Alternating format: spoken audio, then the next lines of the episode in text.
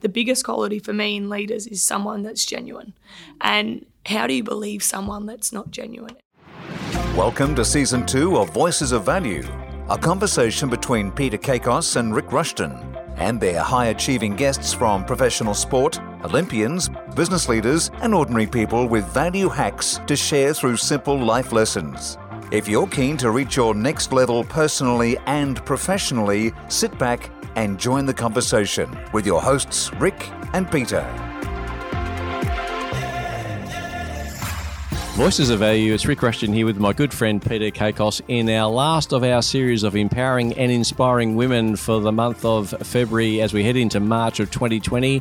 Pete, we have some amazing guests available with our audience today.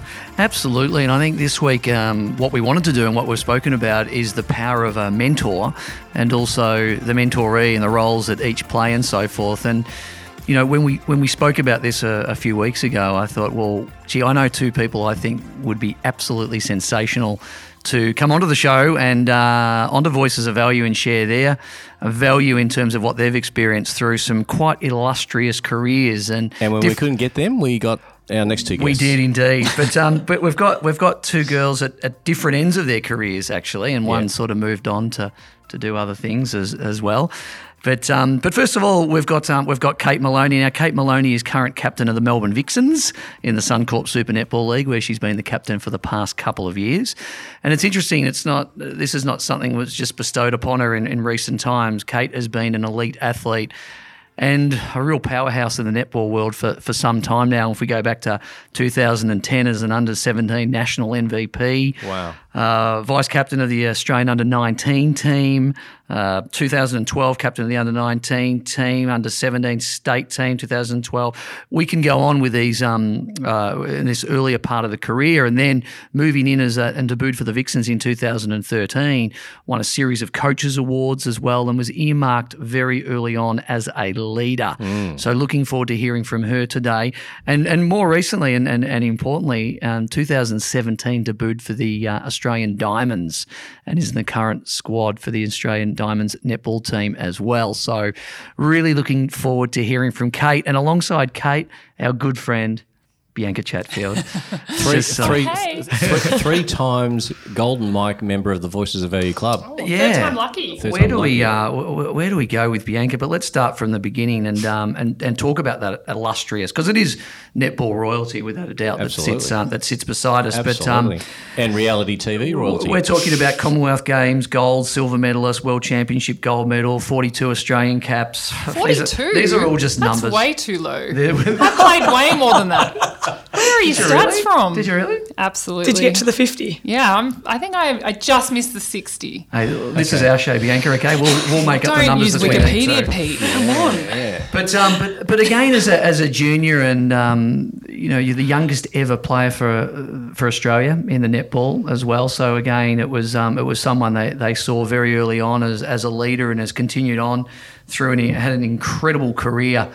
And now moving into sort of media commitments as well, and host of the uh, AFL um, Women's, Women's Footy Show. Um, it just softball expert, softball expert now, which is just amazing. Also a regular on the House of Wellness, Wellness as well. Yes. So some incredible things um, that, that you've been doing, Bianca, and we're looking forward to hearing about those as well. But also from a leadership point of view, running your own netball academy mm-hmm. down at Vic Uni as well. Was that okay? that, yeah, yeah, you did that well. Co- yeah. Co-author two books, but that's enough about you. Um, let's talk about Kate. so, yes. welcome to the microphone, Kate Moloney and Bianca Woo! Chatfield. Thanks for having us. This is the first time we've actually had uh, two guests, so I've had to go buy another microphone there as we well. Go. And uh, we've really upped the ante on the production. For those who are watching on our YouTube channel, you can see the Voices of Value logo on full display as we have these wonderful uh, guests with us. And really, as Pete sort of alluded to in the introduction, we really want to delve deep into that mentor, mentoree, that leadership, that that ability to identify someone who has leadership qualities within them and to help fast track their progress so that they can actually add more value to the team. And so, uh, Kate, as Pete said, though, we want to start off with your career. Uh, obviously, from a very young age, you had a lot of DNA gifts and talent, clearly. Was netball the absolute standout for you, or did you play lots of different sports? How did you find the game of netball, or did it find you? Yeah, I think I grew up in a family who loves sport, so I played quite a few different sports growing up, and anything I could sort of get my hands on, I tried to get into. But to be perfectly honest, netball wasn't always smooth sailing for me. Um, there were plenty of ups and downs along the way, and I think uh, for me going forward, looking back at the time, it was hard, but that's I suppose what's really ingrained that hard work into me, and I suppose what I've really sort of tried to base everything off is hard work and going out there and um, giving it my all every time. And so, when did you know you had, um, you know, more than above average talent? So was it because, as Pete said, from a very young age, you'd had the spotlight on you as someone who was going to be in the pathway programs because you showed some DNA gifts and talent. Yeah, it probably wasn't until um, I think Pete mentioned uh, under 17s Vic team.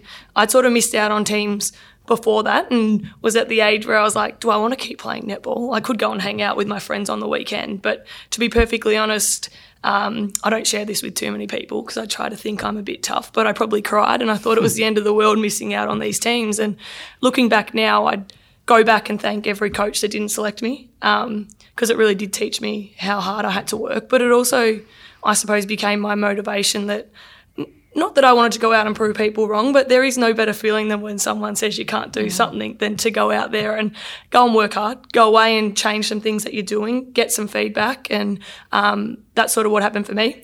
I changed clubs, uh, got some new coaches who worked really closely with me, and was just lucky enough to go back and try out for the state team the following year and get selected there. And um, even then, I was probably netball's a team sport, but generally we have uh, 12 that go away, seven on the court. And that year I was probably in the 12, but not in the starting seven, and which means you're probably not going to get too much court time. And I was just lucky, and this sounds terrible, but sometimes in elite sport, you do have to be in the right spot at the right time, and a little bit of luck does come into it. And one of the girls got injured. It was actually Liz Watson, who's someone that's very close to Bianca and I. And that meant that um, I had a spot in the starting seven. We went through undefeated, and I think you mentioned I got named most valuable player. I went from being a kid who hadn't made a team, state team before, going to my first tournament, and I was just lucky enough to get on the court. And that's sort of where netball happened for me. And I thought, you know what, maybe I can do this, and went on to make the state teams and um, underage national squads from there. But didn't you hear that well, Pete, when, when Kate said, when the opportunity came, I just was there to take it. But yeah. it's not like you just rocked up and the doorway opened and there it was. You had a lot of skill set behind you, a lot of preparation work, and you're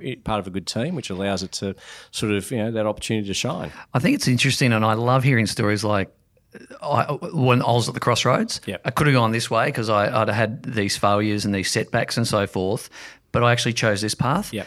And I and I love the way you said you you, you know you, you looked for change and also you look to appreciate feedback as well. I always say you know Rick we're not trees we yep. can move yep. we can actually change we can make decisions and so forth.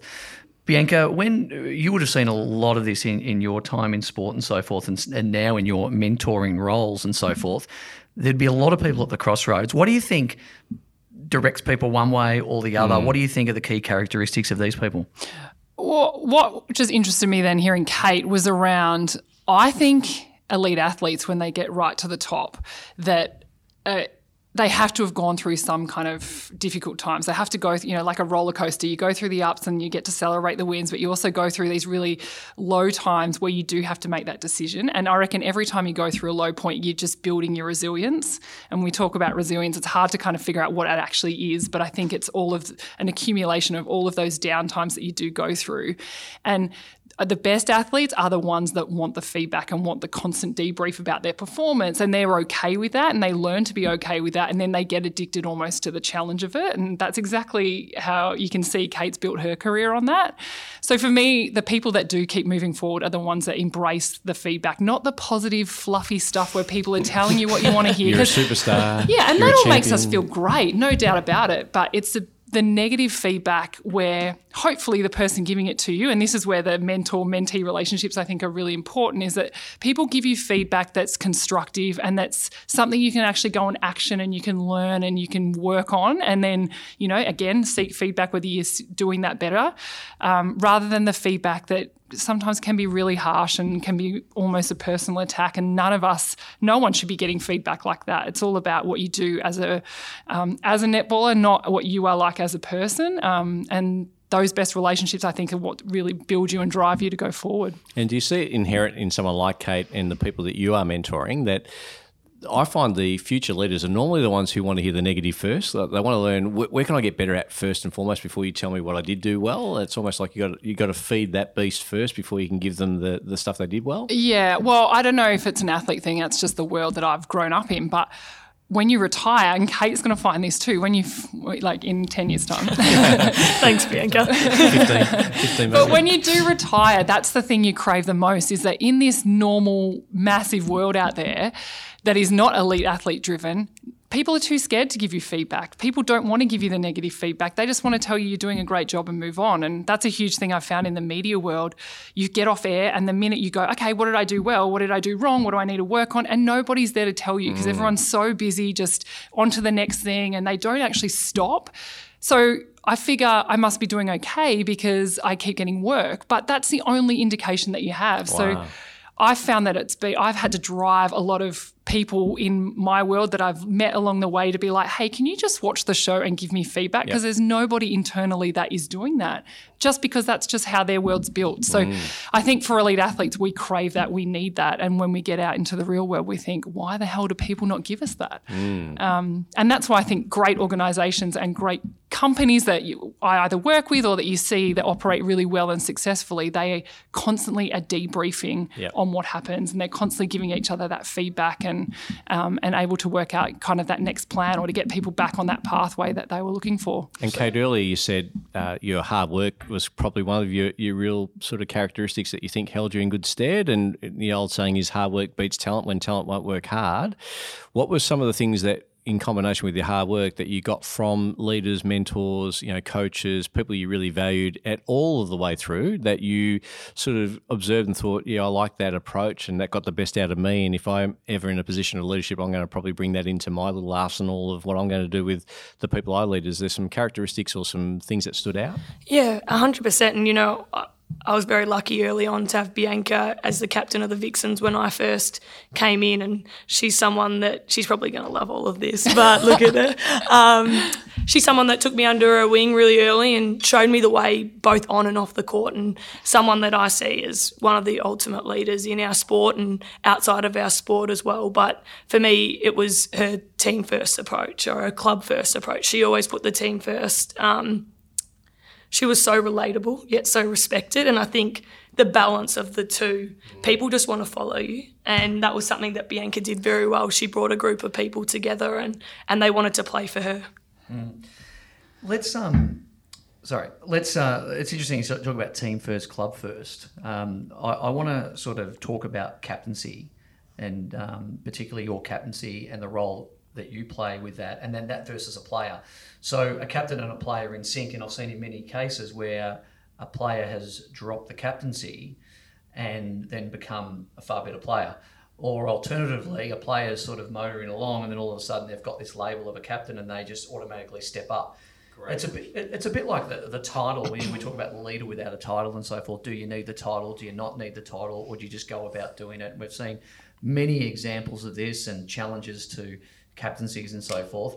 How is the captaincy to you, and, uh, and and do you find that in sync with an important part of you as a player, or talk to us about that? Yeah, I think you've absolutely nailed it there. I think early on, so in I was first captain of the Melbourne Vixens in 2017, and it was actually probably that our captain and our vice captain had moved away and changed clubs, and we went from having two really great leaders to going, okay, where are we going next? And um, I felt that the team was ready for me to step up. I felt that I was ready to step up, and it was probably something there that was more.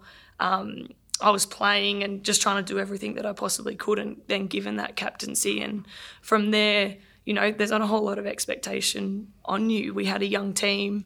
Um, I was a pretty young captain at the time, and you're just going about your business. And um, I think the challenge for me has just been trying to get better, get that feedback, um, and to continue to grow in that position. And um, I think that's really changed over the past three years.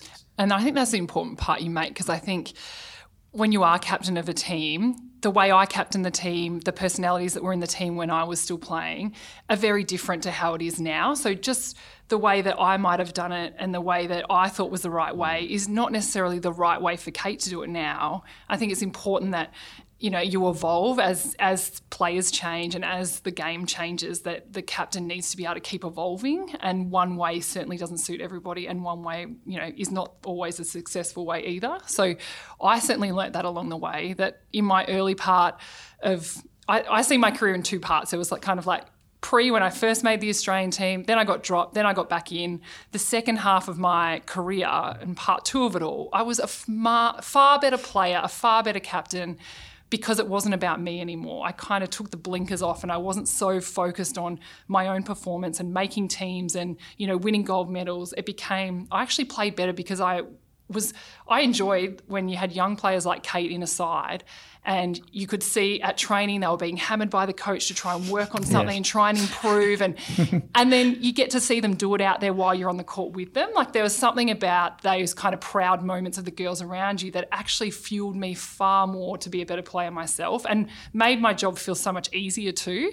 Um, so yeah my second part of my career I was a much better captain because it was not about me anymore. Was it was maturity part of that as well yeah and I think um, I, with it for me, I was a bit obsessed as an athlete to be the very best I could be. And I'd constantly compare myself to everybody else. I'm like, oh, she's faster. I've got to be faster. You know, she can jump high. I've got to jump higher.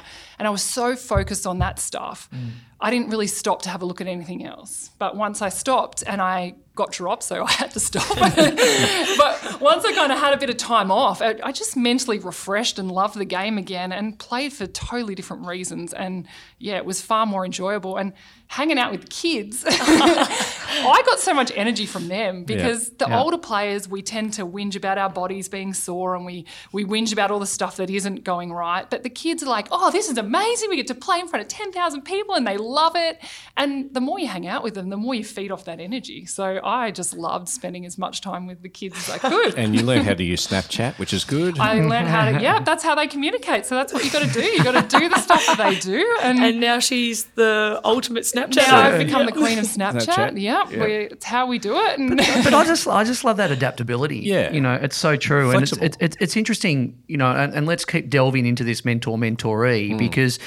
And you, and you use the word comparison there, Bianca, and comparison is the root of all evil for a lot of people, really, because the comparison is what brings on for a lot of people anxiety, depression, and things like that. Because too many times we're sort of comparing with others and so forth as you get older and I think maturity comes in, it starts to sort of you get a bit tired with that. Then you start mm. to then you've flipped it. Then you've actually start to go, hang on a minute, I'm going to get energy and so forth from these girls, and that's going to reshape life and so forth. So, so it's a different perspective on things as well.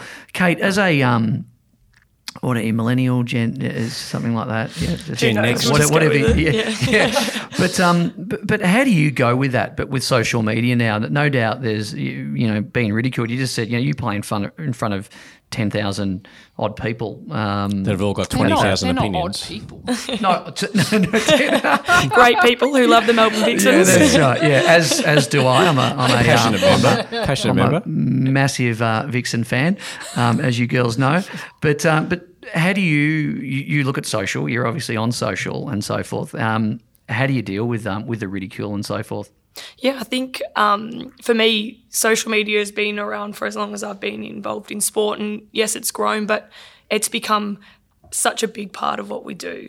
And, you know, we'll go and have meetings and then it will be about, well, how are we going to grow women's sport? So a lot of that is off the back of social media. You know, we need to get more females out there. And yes, performance is number one for us, but we also need to be growing our sport. And so it kind of comes with what we do. And it can be really tough sometimes. And I've been really lucky that I haven't received um, much criticism at all on social media, but I've seen the effect that it has had on teammates and people that I've played with, and that can be really tough. And being able to switch off and use social media in a really positive way and the positive way to grow our sport. But um, as I said, I've been really lucky. I haven't received a whole lot of criticism, but I feel that it is a bit of an obligation for me is to be on social media and to help grow women's sport and to help try and be a really good role model for girls growing up and seeing that um, Um, women's sport, but what netball can do for you. And I feel very lucky to have been a part of a sport where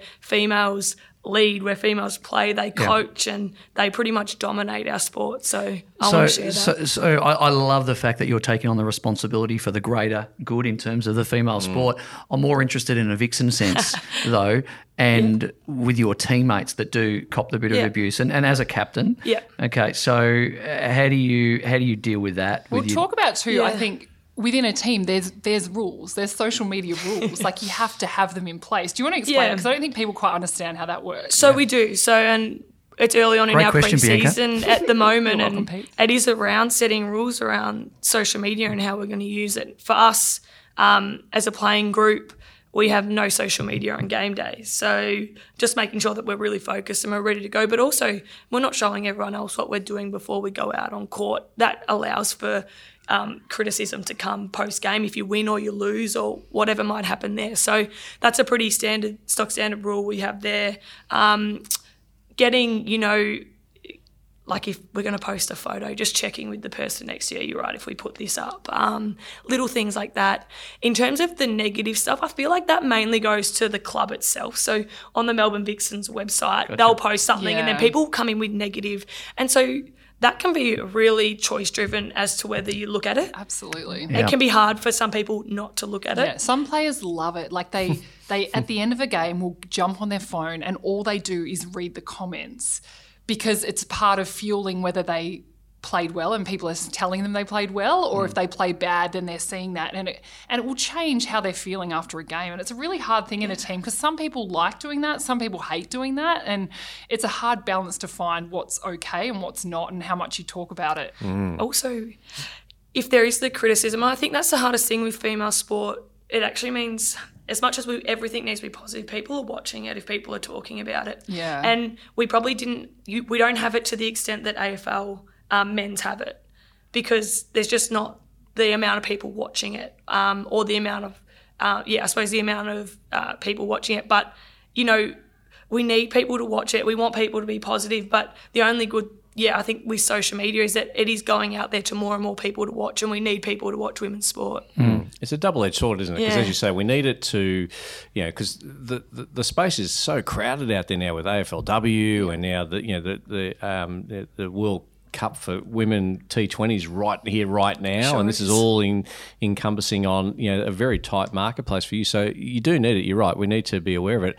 Um, with the young men that I'm sort of coaching in an AFL sense, Yeah. I just say, you know, do you, who's the best player at the club? And I'll, you know, so in the netball sense, I might say, oh, we think that's Kate. Do you reckon Kate, uh, you're going to be as good as Kate first game? Probably not.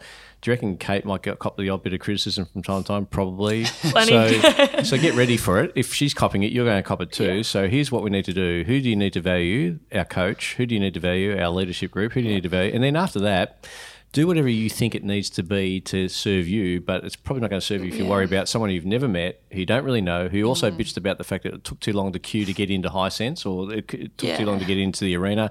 They're going to bitch and moan about everything. So just be selective about what you take on board and who you take it on board Yeah, from. I think that's really po- important point of just having the right people around you and listening to the right people. But the hard thing for us as athletes too is a lot of it can be around selection and stuff like that. We don't Yeah. put ourselves in the team. Yeah. We don't ask for.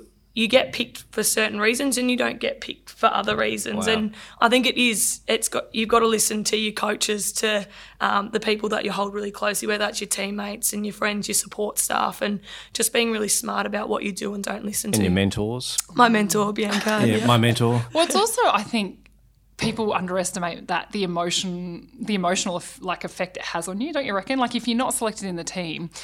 You feel a bit poor me about yourself because you want to be in that side, but then you have people telling you you should be in that team, and then plus the whole world of social media telling you you either should or shouldn't be in that team. Like it's okay, you can. It's easy to say just ignore it, but it's actually so much harder to That's do. when you go back to the coach and go, see? Yeah, yeah. See, Facebook think I should be in the team. Oh, it's, yeah, it's really tricky, and I think it gets harder and harder for you guys now. And I think a good example was um, on the weekend or last week, Katie Brennan, who's the captain of the Richmond Footy Club. Mark Robinson, the Herald Sun, wrote a really, uh, I thought, really interesting piece on her. And the first time I read it, I was like, whoa, that's, you know, he's being quite critical of her performance, quite critical of the way she's captaining the side and who she should be as a player. But then when I read it again, I thought, you know what, everything he's commenting on is actually fact. Like her performance hasn't been great this year, her stats haven't been great this year. And I thought that was a huge step in women's sport because it was the first time I've ever read an article where they were critiquing somebody's performance like they do in the men's game. and it's not point. easy to read. It's not, I'm sure for Katie, it would have taken a lot for her to kind of deal with that.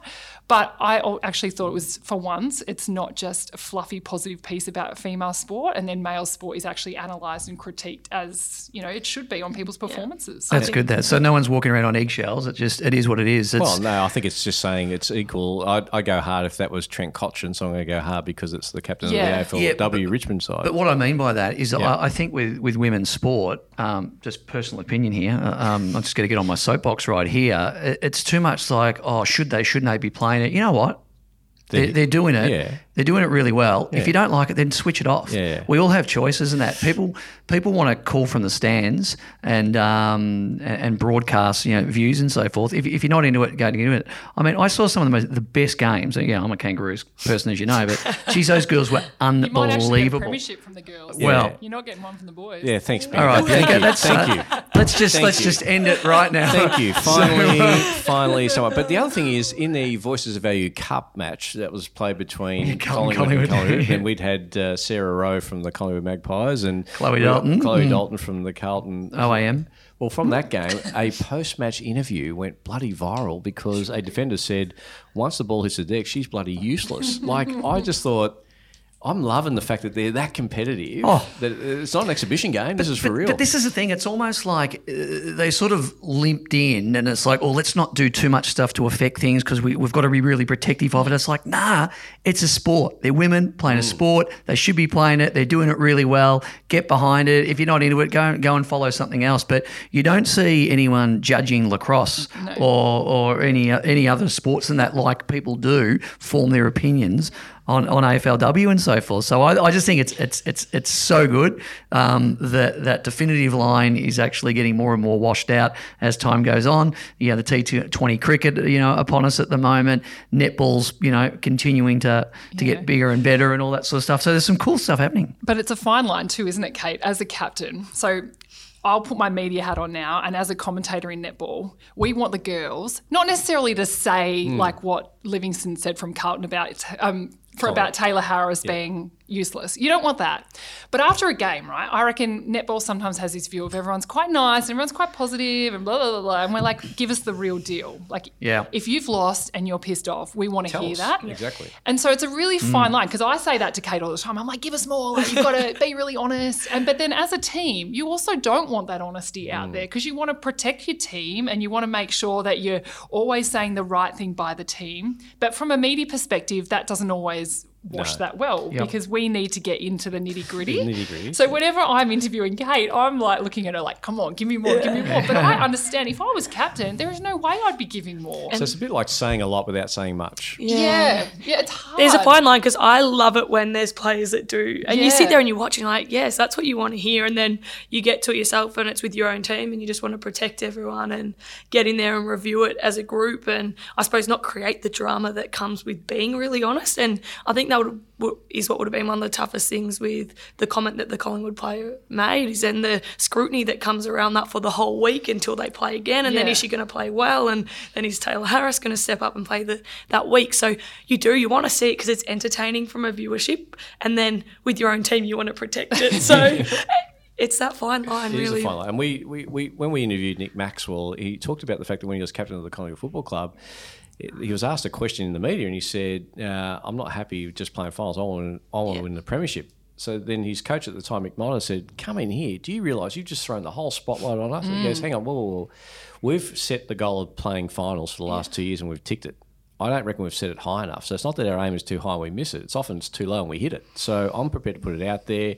And what Nick shared, and I'll, it's a good segue to, to both of you, talking about leadership used to be a title, then it was influence. Now it's about being authentic, uh, authentically us, who you are as an individual. How much of your leadership do you believe is authentically you, as in you, the individual, and then mixed into the best mentors you've been around, the best leaders you've seen? Yeah, I think that's um, a really good point, and that exactly what I was thinking about when Bianca was talking about. You know, I don't want to Bianca's someone that I've looked up to, and she's been a great mentor for me, and um, a lot of my leadership um, I've taken from Bianca. But at the same time, the biggest quality for me in leaders is someone that's genuine, and how do you believe someone that's not genuine? And so for me, it's I've been able to take these qualities, but it's about being myself and knowing that you're put in the role because of what you've done in the past and trying to continue that. And yes, you're trying to get better, but um, there's nothing worse than listening to someone and going, "You're just you've thought about that all week, and now you're just repeating yourself." Like Yes. you want to hear someone that's really genuine and knowing that it's coming from their heart and that that's what they believe. And so being genuine is probably uh, the biggest thing for me. And and for you, when you're looking to, because everyone deserves mentorship, right? So, but some are going to get it more than most. What do you look for in a mentoree when you're thinking, you know, here's someone I think I could really sort of, you know, fast track her development or fast track their their sort of progress? I don't, to be honest, I don't ever look at it like that Yeah. because I feel like so. Kate and I have never gone. I'm your mentor. No, no, like I get we've it. never sat down and done that. Bianca, Pete will you please be my either. mentor? but it, it's it's got to be more organic and it's got to offer both of you something too. Yeah. Like I, I don't think a mentor relationship is about you telling somebody what to do, giving No. them feedback all the time. Like I learn so much from Kate just as much as I hope she learns from me. Yeah. And a lot of our conversations are just whatever's coming up at the time, whatever's happening in the week. Some we like lock that away in the vault. You're not allowed to talk about that media, Bianca. Shut up. And so I had to then differentiate between what I can talk about public and what I can't. But I think it's got to be about just literally having a platform to problem solve together, whatever it might be, and rather than you know always me bringing some lessons to the table because I don't know her world. I I've been out of the game four years now. The team is very different to how it was with me. Yeah. I enjoy more than anything listening and learning from about how it is done now and how she has to handle different things because it's it's not easy. And I think back in my day, uh, it was a little bit more where the leader probably was the stronger and trying to we were trying to always act like we knew the answers and we you know we, we just had to sometimes tough it out and too much it was too much of that. I remember a grand final we played in um, 2012, I think it was, and we, you know we it was a, a huge effort for us to make the grand final. Uh, we lost that game, um, which is not surprising in hindsight because we didn't really have a team that was all for the team. But I remember at the end of that grand final, we were all out drinking, and I went into the car and I just bawled my eyes out because it took so much of my energy to be captain that year because it was about me trying to take on everybody's issues, trying to deal with that, trying to pretend that I was strong enough to handle it all. And, uh, you know, I was just, I'd never been so exhausted by a season in my life. And then we flip it around to 2014 when we won it and it was because again it was back to the team. It was mm. back every, about everybody. It's okay to be the captain and go i actually don't know what to do mm. but let's talk about it. Let's try and mm. figure out the option here rather than the captain always going no and this is what we're doing and being the really decisive one at the top. I think that's been the, the, the big key difference over over years gone by. The captain was always the best player in the team. Not saying you're not the best player, Kate, by any No, I'm- stretch. I'm but- happy to admit that. but- Definitely but not. Isn't it true? It used to be. I know growing up, it was like, yeah, yeah, he's the best player. He needs to be the captain. Yeah. Go, needs to lead from the front, lead by example, and so forth. And it was just such a such a different mentality Mm. to now because there's so many other elements for getting the best out of people. Because Mm. some people see the best player and who, who may be may or may not be the captain and say, well, yeah, I can't do that. They're different, all that sort of stuff. So you actually need someone that's a bit more level headed, grounded, and so forth. Mm. That sort of mid rung sort of person that actually can actually hit someone on, on, on more to their level. And that's mm. ultimately what leadership is: is being able to sort of you know, talk to someone on their level, uh, you know, tap into the right things. And that's a real credit to you, B, because I know from our conversations as well is you don't, it's not like when I play, we should do this or you did this or you did this, whatever it may be. It's like you actually go above and beyond to seek what is going on in the in the world of a sports person right now. And maybe that you know that's a media influence right now in you. And it's the same 26 years in real estate for me. You know I started when I was 10 but um but the, the point is is is I can't go in there and say oh and I was selling and I was doing this and that sort of stuff. It's like well hey mate you know uh, the world's changed. So how does a mentor relationship work in your world then like is that where michael paproth comes in is he your Yeah. mentor He'd like to think so. Uh, well let's not let's not go there but um, well That's done, one Pa- for you, well, Pappy. well done, Pappy. You got that in. Uh, I don't know what that cost you. I don't know how many hundreds you had to get across there. but It's interesting. I had, a, I had a really, um, I had a really um, interesting um, conversation with Pappy uh, last week, and I um, and I asked him this question. And here's a question you might want to um, take to, to people. So, is your outer world reflecting what your inner world is telling you? So, you know how we want to be someone, we We want, yeah, I'm going to be that person. I'm going to be. How do you reckon that's projected in the outer world? Do you, how's your conversations with people? Um, what are the questions you're asking? Asking how's your empathy? How's your assertiveness? And all the things that you're projecting outside. Is that what is going on internally? Because sometimes there's a disconnect. What we're actually broadcasting um, is completely different to what we're internalizing, or, or you know, vice versa. So. I think, um, uh, what am I trying to say here? I, I think as a, as a mentor, though, it's about just seeking first to understand and then being authentic in terms of what you truly believe and what actually you're you're actually um, informing or, or, or talking about. Um, a bit like do a, you know. Don't tell someone to do what something you wouldn't do yourself. Yeah. um, is is a classic example. But this thing called empathy is, is a biggie because it's not to be confused with sympathy. Sympathy is oh, it's the poor you, poor Yeah. you. Oh, put your are you okay, you okay, you know. So I think, but empathy is like I get it, I understand, right. And, and I really feel so. What are the ways we're going to work forward? How are we going to get out of this? How are we going to get out of this rut? And you girls would have seen it a, a million times in sport. You lose a big, big game. How do you pick yourself up from that? Yeah. You know, in, in, in, a, in a sporting sense, is you look at teams that lose grand finals, come back the next year bigger and better than ever. But some Yeah. don't come back at all. But Yeah. that's my that's my point. So you, you get like a uh, let's use Richmond for example. A couple of years ago, they, they you know thanks Kate. Uh, yeah. Go Tigers. Yeah. But you know, look what happened to them in in, in 2018. Um, it was a little bit of disaster at the end. It was it was a massive letdown for what they should have done. They bounced back in 2019. They were unbelievable, right? Then you get teams the other side of it, and Mm. Like St and- Kilda went back to back against Geelong almost, kind of. and then boom, dropped straight away. away, yeah. You know, sometimes it's a talent thing, but you know, quite often, more often than not, there's a there's a mindset thing, and it's you just totally let down, and it's you play that poor me card Mm. rather than rightio. How do we get better? What do we need to do to implement?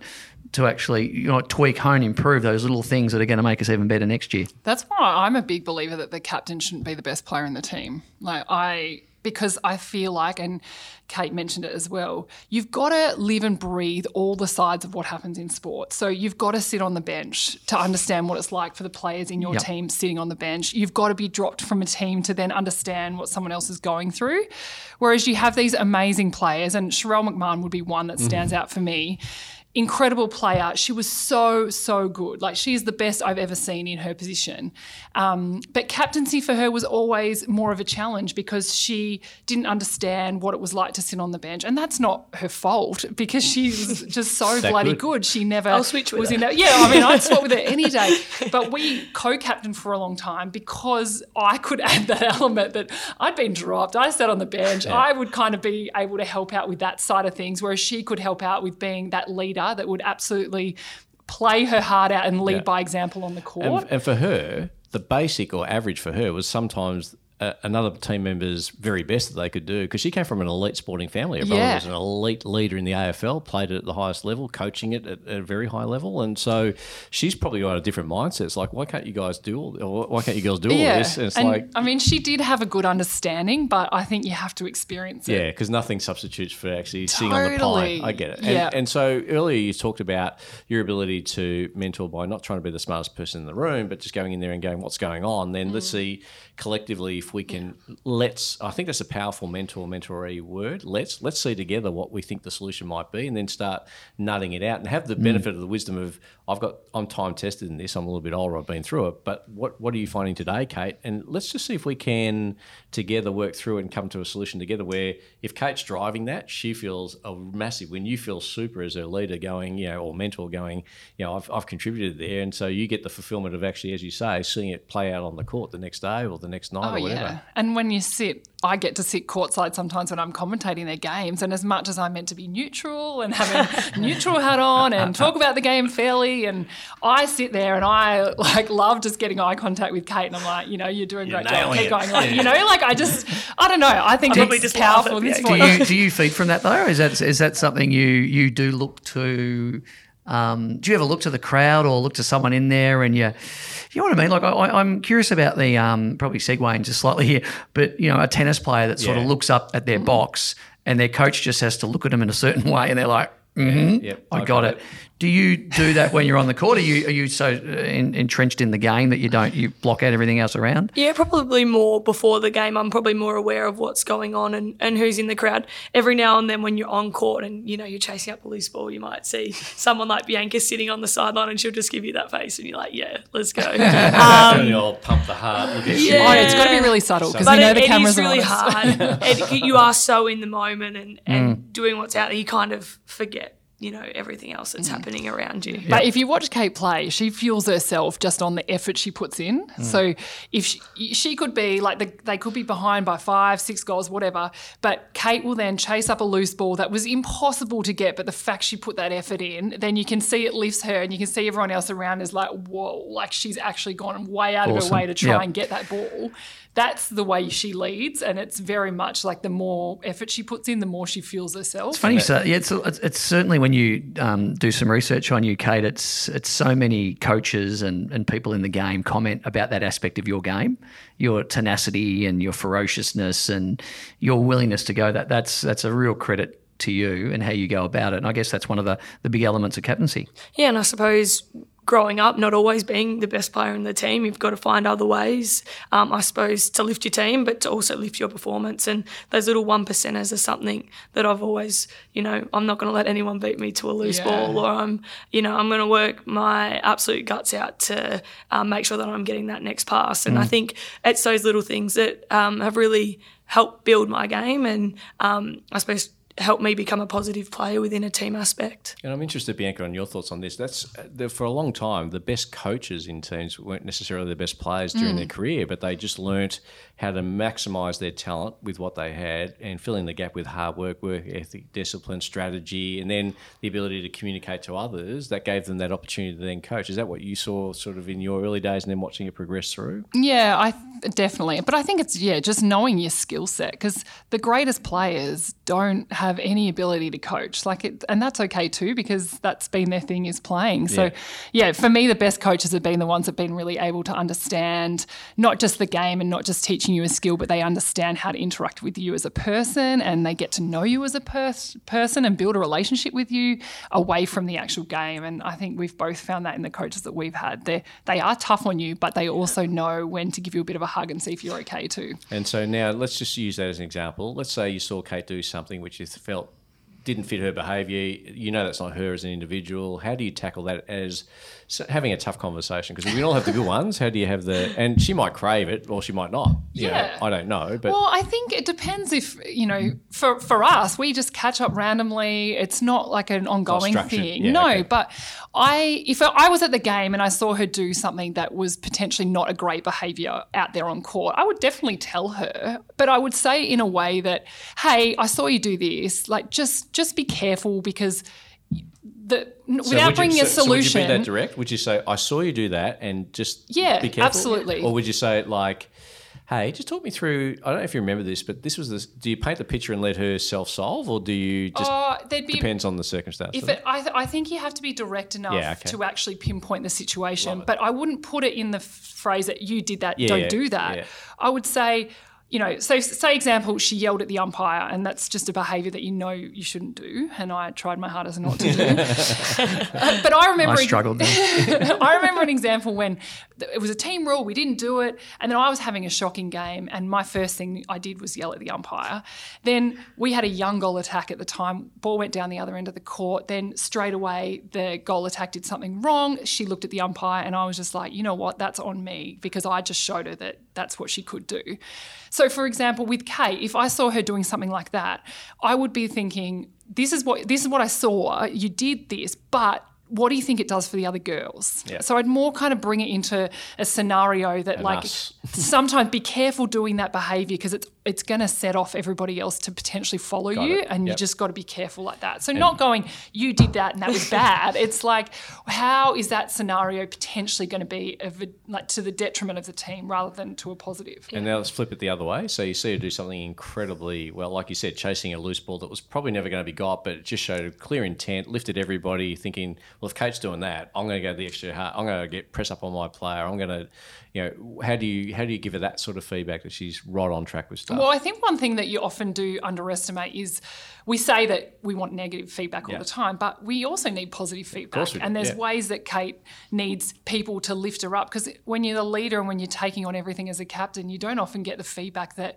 you're doing a good job because everyone expects you to do that all the time. And I found that some of the most frustrating things that you're always the positive voice at training. You're all the one, always the one pumping everybody else up, but quite often people don't do that to you. So I think that's why it's important to constantly do still give that positive feedback, whether she takes it on or not, but making sure that she still feels like she's doing a great job because she is. Yep. Um, but yeah, it's sometimes I, you just feel a bit lost when you're up there at the top and a bit isolated. Well, as a, as a captain, things get amplified, don't they? If, if things go well, they go to you first. If things go well, uh, sorry, if things don't go well, whoa, that's absolutely going to you first. So they, they get amplified in such a big way. So the key thing is to is to look at how you're filling your tank emotionally, you know, physically. It goes without saying, but certainly emotionally as a captain, because I think the captain has.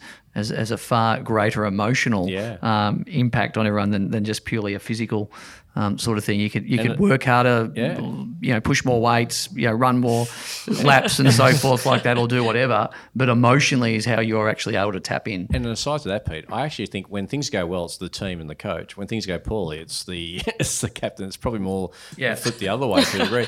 Kate, I'm interested to know Yeah. if 11 other Vixens were in this room right now, and I said, um, you know, girls, can you just describe to me Kate's leadership style and what what do you think? What would you like to think that they would be saying? Because I've got their answers Yes. here, so I just want I was going to say they would probably all say very loud. Um, but no, I think for me, what I'd want to hear from them is just that, you know, going out there and working hard. I think that's the biggest thing for me is that try to lead by example in a sense of working hard. I've, I've always been someone that communication and that side of thing has come quite naturally. But um, yeah, I just tried to go out there and set the standards, whether that's on the training court or whether that's in recovery or the gym or whatever it might be, and trying to, I suppose, get as many of the girls on board with me as I can with that. So work ethic, you want to hear that, that, that love her or hate her, she's work ethic cannot be questioned, cannot be denied. She's a great communicator. She she realizes that none of us are as good as all of us. She's very keen to find out how we're tracking. If there's an area that you would like to think that you um, would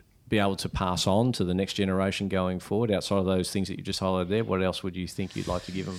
Yeah, I think you guys touched on it a bit earlier, and Bianca, I still remember she wrote me a card once. Oh, when I first got the captaincy of the Melbourne Vixens, and one piece of advice that I'll never forget is that you're not going to know the answer to everything, but surround yourself with great people. And um, it's kind advice. of stuck with me forever. And oh, well, not forever, for the past three or four years since she wrote that. But um, I'm really lucky to have really great people around me, whether that be Bianca or um, people in the leadership group with me, my coach. And um, the biggest thing for me was I grew up playing with a lot of these girls. They were my best friends, like really close friends with um, the majority of the girls in the team. And so I didn't feel like I was above them or that I needed to be above them. And it was actually going, you know what, I probably know just as much as you guys, and I need your help to do this. And I think that just enables more and more people to stand up. And I think successful teams have um, not just a, a good captain or a good leadership group, they have uh, a really great um, playing squad that can stand up at any time and, and really take the reins. And the twelfth player on the on the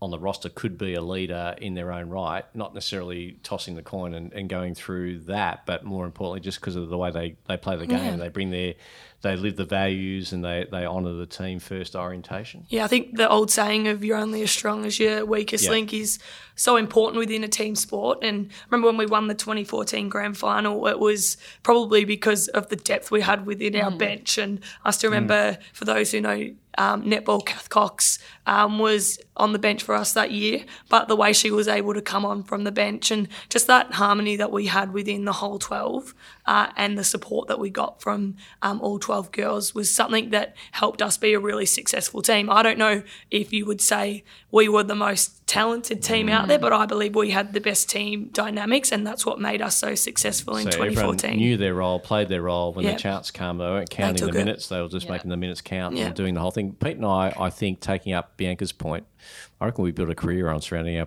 ourselves with really cool people, and we it's been a clever we have, and, that, and that's, me. that's how Voices of Value was born as Yep. well. Is that we just wanted to tap into the minds of great people as we're doing here Yeah. today, and as we get as we get to the tail end of um, our chat here today, which has been enormously enjoyable. Has it been fun, Bianca? Has it been- fun. It's been Has fun. been fun. I But mean, um, I, I want to talk about challenges um, uh, just as we close, and, and the biggest things that you're focusing on now, the challenges Yeah. that you're focusing on, because you know from the outside looking in, you've got Kate Moloney, captain of the Vixens. Oh my God, what a dream life!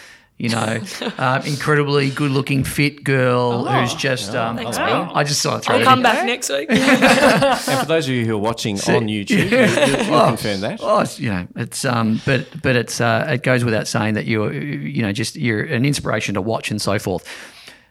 But parking that, Yeah. there's going to be challenges, Yeah. okay, and there's going to be challenges that, that, that people deal with, and whether you're a, a young female sports person, whether you're an older female sports person, or whether you're a, uh, you know, in business or whatever it may be, what are what are the one or two key challenges that you're that you're dealing with at the moment that, you know, let's say the next six months in, in, in 2020 are the key focus points for Kate Moloney?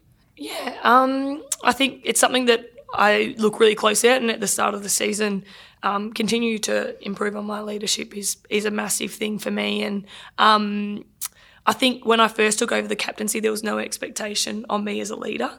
We kind of exceeded ex- everyone's expectations. We won games, and that's when leadership is easy, when everything's going well. But as soon as you're not playing well, the injuries come, um, the team might be losing a few games. I think that's when it can become really tough, and that's when you try to do more. And I think for me, um, trying to do more is actually at harm of my leadership. Um, so for me, it's about trying to not take on too much, use the people around me as much as I can, and that's a really big focus for me. Is not going, oh my god, I need to get better, I need to do more. We're not doing well, but actually going, all right.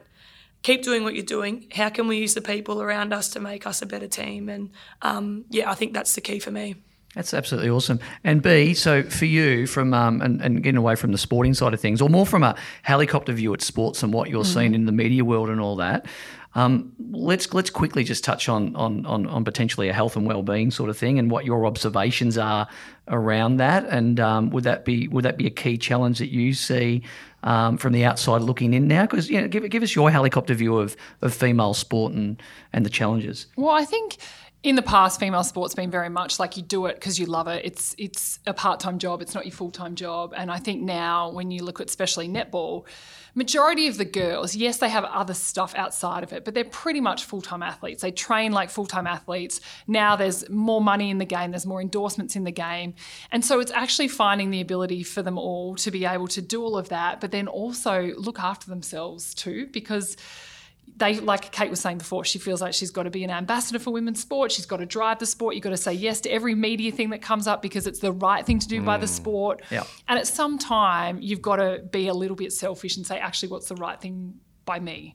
And I think more and more that's going to be the challenge for female athletes. And and now we're seeing, I think it's really good. We're seeing, like in men's sport, they have well-being staff that look after the players that allow them, you know, to have uh, chats and debriefing about whatever they're going through personally that's confidential from the coach and the team. And I think that's more important that the well-being side of things is implemented in female sport because the reality is there isn't enough money to have enough support staff around you. And now that the money's getting better to play the game, the money's now hopefully going into the resources around the girls too. Yeah.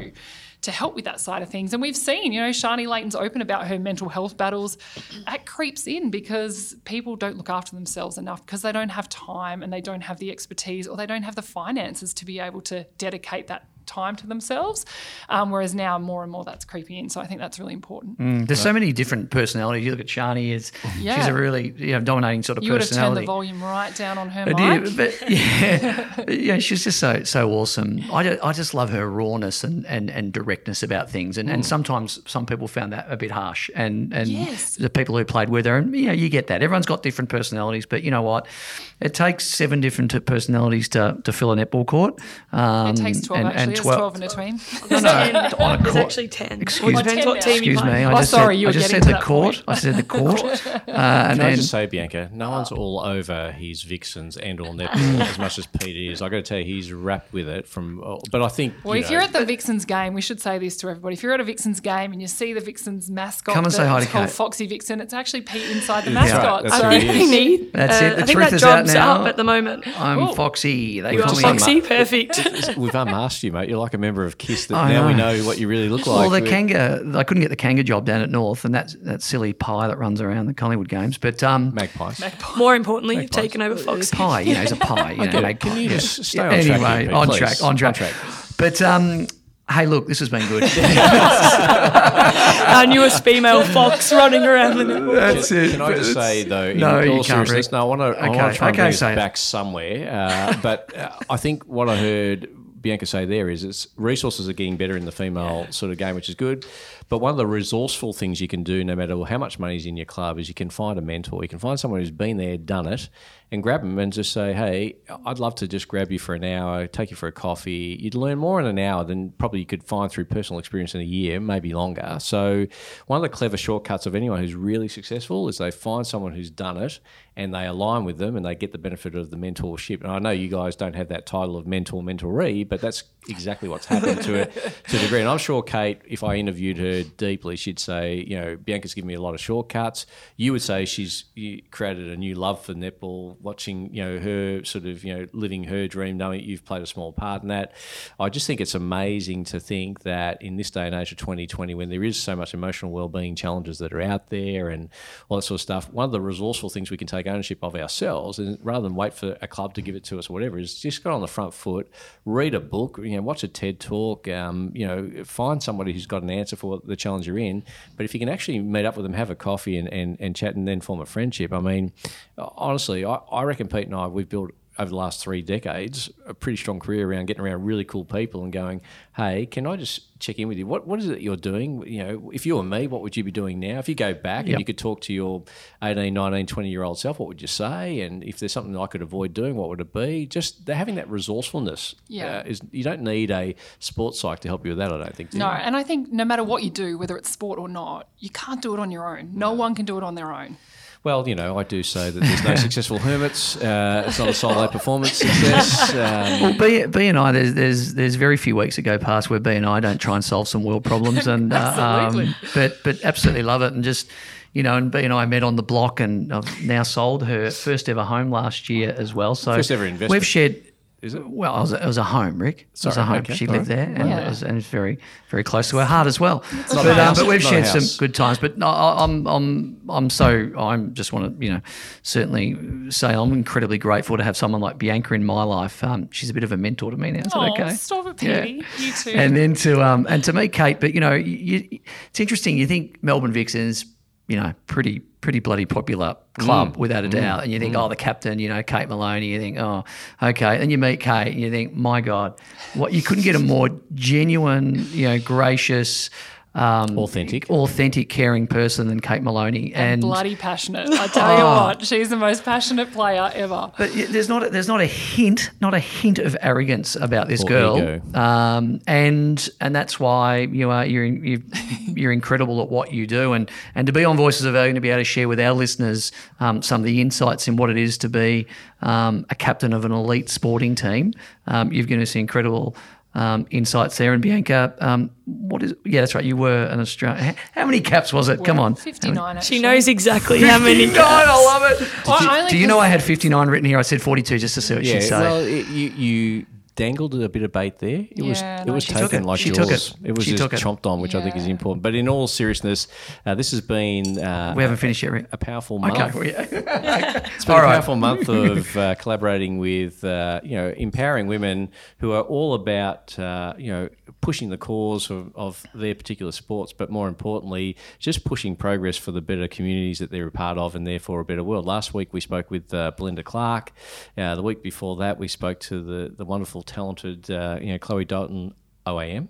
Belinda Clark AO. Do you guys have any titles Uh, after? no. No, okay. Sorry to Moving interrupt. right Bianca along. will be getting We've one got to work soon, on that. surely. Oh, we're you gonna- must be Sports Surely. Australia Hall of Fame. You're on the Seriously. MCG Trust, aren't you? Can't Yeah. you, It's a very can't you get that important happening? I don't know. Is there anything Um, you don't do? No, there's plenty I Special comments, special comments softball. I saw that. right. That's- right. yeah, I just have a go. Whatever. Say yes. Worry about it later. Yeah. Sometimes it Say stresses yes. me out, but Say yes and fill in the blanks later. yes, So how, how is that renovating going? Anyway, welcome back to VCAT uh, as we work that out. But in all seriousness, we hope you've enjoyed this sort of last month of uh, us getting very much uh, some great life hacks from some empowering women doing it, you know, on the court, uh, doing it in the commercial world. More importantly, just doing it to improve uh, their communities, and that's really what we're all about. So if you've liked this episode, as always, we ask you to do two things simply: like the episode, comment on it if you like, but more importantly, the third thing, share it with your friends, your networks to make it better. This has been Bianca's third time back on the mic, and I know that uh, the first two times it was uh, it was very well received. I've got no doubts this will And be. we took feedback from her We as took well. feedback from it. We and we and we learnt, and that's important. And Kate, thank you so much because it's a very busy time for you. The season's about. How are we looking? Is it About is to it go to training. is it a, is it a, training. is it a season that we should be jumping all aboard the Vixens? Definitely. Get on the Yeah, bus. in Nick Let's get out there. Let's get for out the there to a. Vixens game.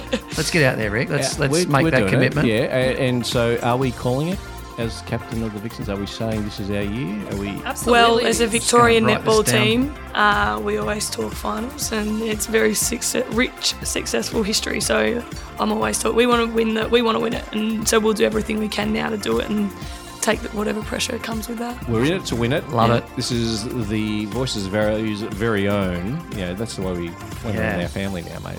You Can't wait brand to- The very own. Actually, at the end of your name, you have VV now. That's it. Voice of value. That's what we do. You can No have a- AO, but VV. Anyone can get an AO. Anyone can get an OAM. Very few get the VV. Oh Yeah. It's an illustrious group. I've made it in There's- life there's now. Been, there's been a fair few. It's been Rick Rushton with my good friend Peter Kakos and the wonderful and talented Bianca and Kate that have he- helped us get through another episode. And again, we look forward to reconnecting with you next week as we bring you another voice of value to our program. Thanks, girls. We trust you enjoyed listening to Voices of Value, a shared conversation between Rick Rushton, Peter Kakos, and their valued guests. Their views are not necessarily those of the wider world, but they should be. Subscribe to the show on iTunes, Stitcher, Spotify, or your preferred podcast source, and we love to hear both your feedback and ratings on the content we provide. Additional information can be sourced through our website, voicesofvaluepodcast.com. Join the conversation again next week when Peter and Rick continue the search for truth, justice, and the value added way.